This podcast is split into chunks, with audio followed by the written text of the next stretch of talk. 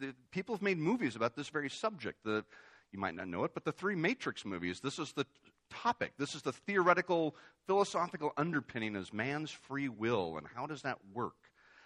Well, you can look at it a lot of different ways here. You can get this that, well, God's in control and it's all about predestination. You have no clue what you're doing. You just, you're going, you're programmed to do it and God's in control. Eh, you could look at it that way.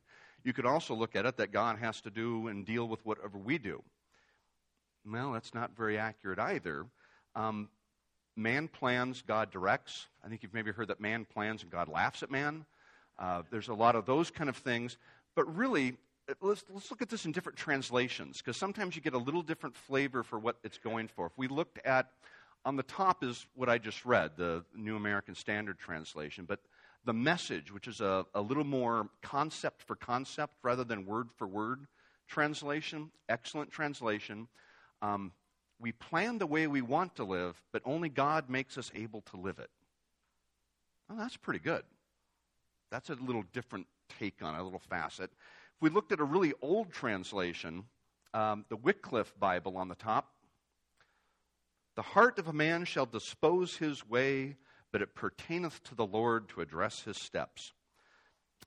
That's more confusing to me, but I sure like the way it rolls off the tongue. That just sounds good, but it's got some interesting words in there. And then the Living Bible, which is probably the most concept for concept translation that I kind of like. We should make plans counting on God to direct us.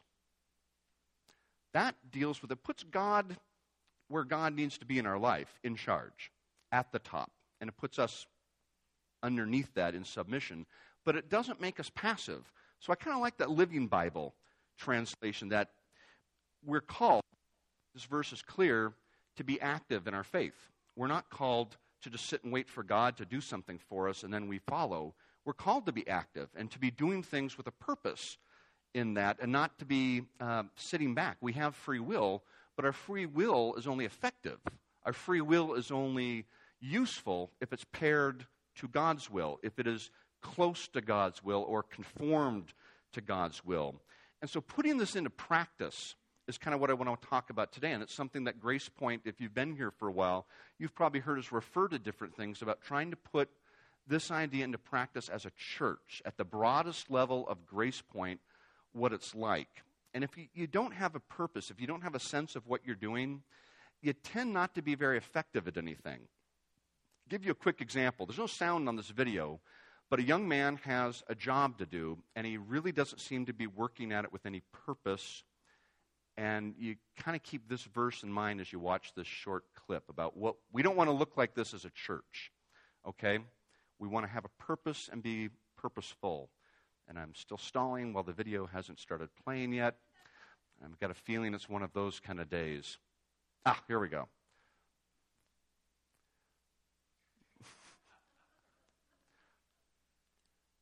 now he's working hard.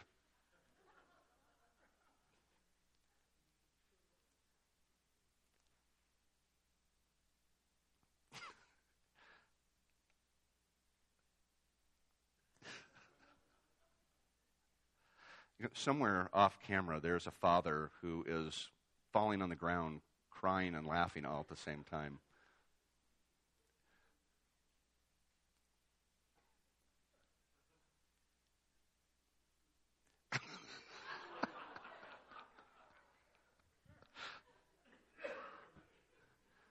I'll thank you that none of you said, "Oh, that looks a little like the Huskies playing Alabama yesterday." That's that's, that's um, we don't want to be, as a church, working hard and not getting a lot of things done. We want to be intentional about what we do. So today, short verse, short reminder about what we're doing here at Grace Point to kind of set the tone for the next uh, 12 months, hopefully. And if you're trying to be purposeful, there's three questions you need to have and need to answer. We're going to go through them real quick today. First off, what is your overall purpose?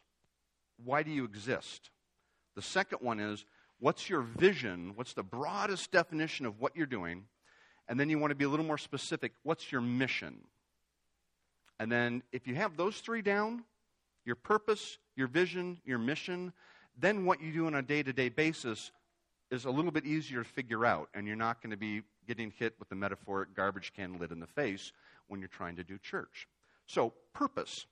And everything I'm going to talk about today, you'll hear me say the phrase led to. And what I mean by led to, so we'll talk about these are uh, statements that as a church we were led to. Uh, I want to make it clear Grace Point is a church that believes in the plurality of leadership, meaning it's not about any one man or woman at Grace Point that's in charge of everything. Gary is not our CEO of the corporation. We're not a, a pyramid. We all are equal before Christ. We just studied that in Galatians. And as a church, there are people that have responsibilities, and some responsibility might be primary, like Gary's primary responsibility is the teacher, and I will defer to him on things, but in other areas, Gary defers to another elder. And that's called plurality, and we believe that's very biblical. And when we are led to things, we do it together. And we studied everything we're going to talk about. We brought in a couple experts to help us with it. We read a few books on it, and then we shared it with everybody. All of you were a part of these things if you were here when we were doing that. And we affirm it together so that it's not one person who can be wrong. It's a bunch of people working together to make sure that the, we've got a pretty good handle on, yeah, I think that's what God's telling us. That's, we, we feel very good. That's what the Bible is teaching us. And then we all discuss it and evaluate it together. And so you avoid kind of some of the traps that you see in the news about pastors going off the rails or churches getting into trouble because we kind of lifeguard each other. And so when you hear me say we were led to this, as a church, understand the full meaning of it. It wasn't a short, quick thing. It wasn't Gary typing something up and saying, This is what we're doing. It's something that took, in some cases, years for the elders to develop and share with you, and then you would share back, and we would refine it, and we eventually affirm it together. So, as a church, we were led to a statement of purpose. What is the purpose of the church? And we have a long version and a short version. Here's the long version and this is out of our affirmation of faith document, our document that says, What do we believe? And I took all the references out because that's a paragraph. The references are longer than the paragraph. And if you want a copy of that, you can get all that. So, like every statement in here is backed up by Scripture, and you can get that uh, either online or in the lobby. We have a copy of this. Let me just read this real quickly. We believe, this is Grace Point, we believe that the ultimate purpose of the church is to glorify God in the everlasting and ever increasing gladness of worship. We believe that by the same Spirit, all believers in this age are baptized into and thus become one body, that is, Christ's. Whether Jews or Gentiles, and having become members of one another, are all under a solemn duty to keep the unity of the Spirit in the bond of peace rising above sectarian differences and fervently loving one another with a pure heart. So, that's what we that's the long version. What is our purpose as a church? It starts with glorifying God. The short version of it, you can turn over your bulletins. If you have your bulletin with you, now would be an excellent time to, to flip it over on the back. And I don't know if you've ever looked at this or looked at it recently, but every bulletin you get in this church will have the same thing on the back. It's important. We put it on there every week. We think that's a fundamental. This is blocking and tackling as a church is having this written down, written down. And the question, what is our purpose at Grace Point? Well, that's the overall purpose statement. We are here to glorify God. Simple. Glorify God in Christ Jesus. How do we do that? Well, you go to what we call our vision, which is, well, there's the purpose statement. We exist to display the glory of God in Jesus. How do we display that? Kind of make it a little bit more specific. Three E's encounter God, embrace people, engage culture. That's the vision statement. Okay, a little bit more specific, but still very big and broad. What's the vision for what we do at Grace Point Church? Well, we want to be about God, we want to be about people, and we want to be relevant to the culture. Encounter, embrace, engage.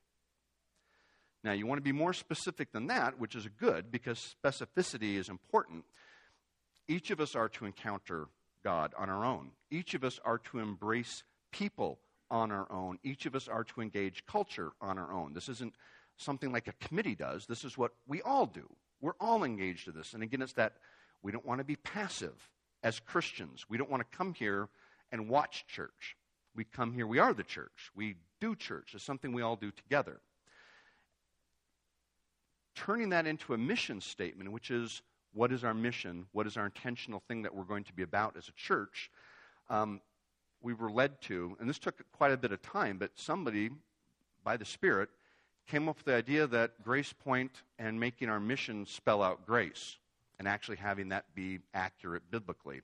And this, I think, was pretty good work by whoever came up with that. I, I honestly don't remember, but I think it's kind of neat. This is what we're about as a church, and that's why this is on our back of our bulletins. And if you are here, you'll notice about it twice a year. We will take a few minutes and go through what our mission statement is to remind us about acting with intentionality, to be intentional as a church. So, first one is the G, the grow. And that is we want to intentionally assist everyone in growing in their relationship with God and in their devotion of God and in understanding his unique purpose for each of us. So, growing in Christ is the tide that rises every ministry at Grace Point. If we are not growing in our relationship with Christ, not much else is going to go on here. It's going to not really happen. As all of us, kind of what do you want to call it, the average of how we grow in Christ, as we're sanctified on a daily basis, as we are closer to Him, all the ministries are helped by that. Everything gets better by that. This is something where the leaders have to lead with examples and have to encourage, and that followers have to follow with intentionality and taking action. Gary teaches, he uses this phrase a lot, that we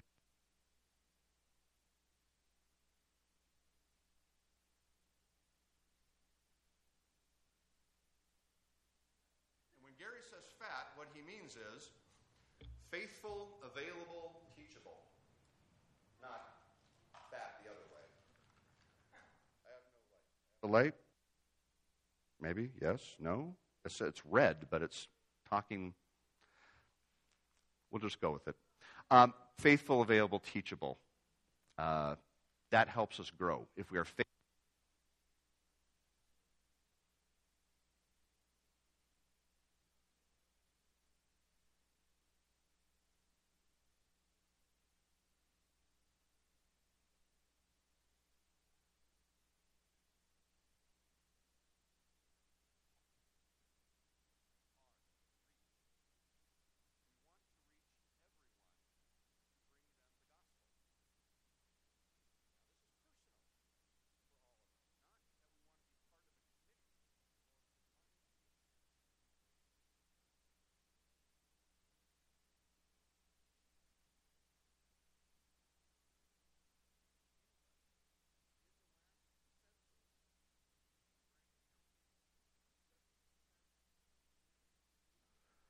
was unchurched. Now, that doesn't mean that those are non Christians necessarily because they don't go to church, but statistics would suggest that that's more true than not. 70% of the people around us don't know Jesus Christ.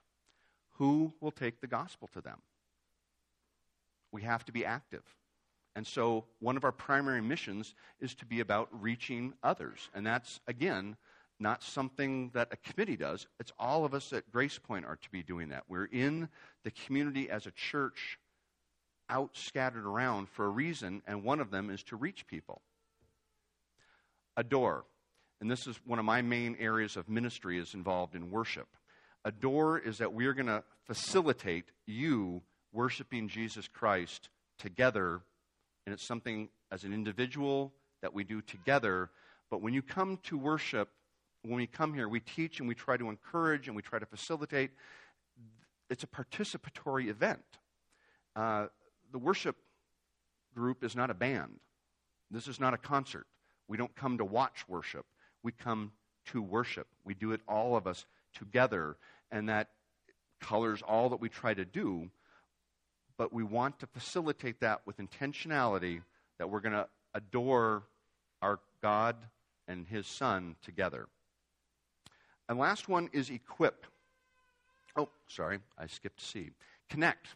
We want to connect with one another, and we call it meaningful relationships. We want to facilitate that both inside the church and with the outside community. We want to connect. Uh, again, leaders in different contexts will facilitate. You think of a life group leader, they're facilitating a meaningful connection within the life group.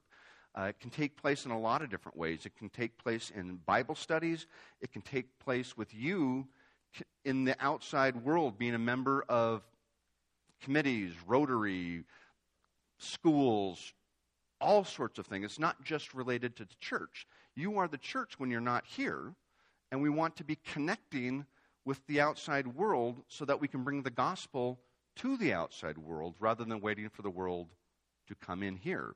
We want to connect with one another and we want to connect in our neighborhoods. Now, the last one equip. Uh, Grace Point, our, our goal, what we're going to work for, is to have everyone understand what their spiritual gift is, to develop it, and to employ it in either teaching other people, encouraging other people, and as it says in the Bible, the purpose of the spiritual gift is to build up the church. We want to all of us have a spiritual gift if we've been saved, and it's there so we can build up the church. And so, again, if you hear a common thread of our mission as a church is to be active rather than passive, all of us are to be active in serving, in using our gifts that encourage and build up others, whether it's in something as uh, complex as teaching or something as simple as merely greeting people. It can still be a gift and it's still important to the church. And there's not a small portion of that. It's not a small gift or an insignificant duty when it comes to employing what God has placed on your heart and given you a gift and an ability to do. Which brings us back to the verse.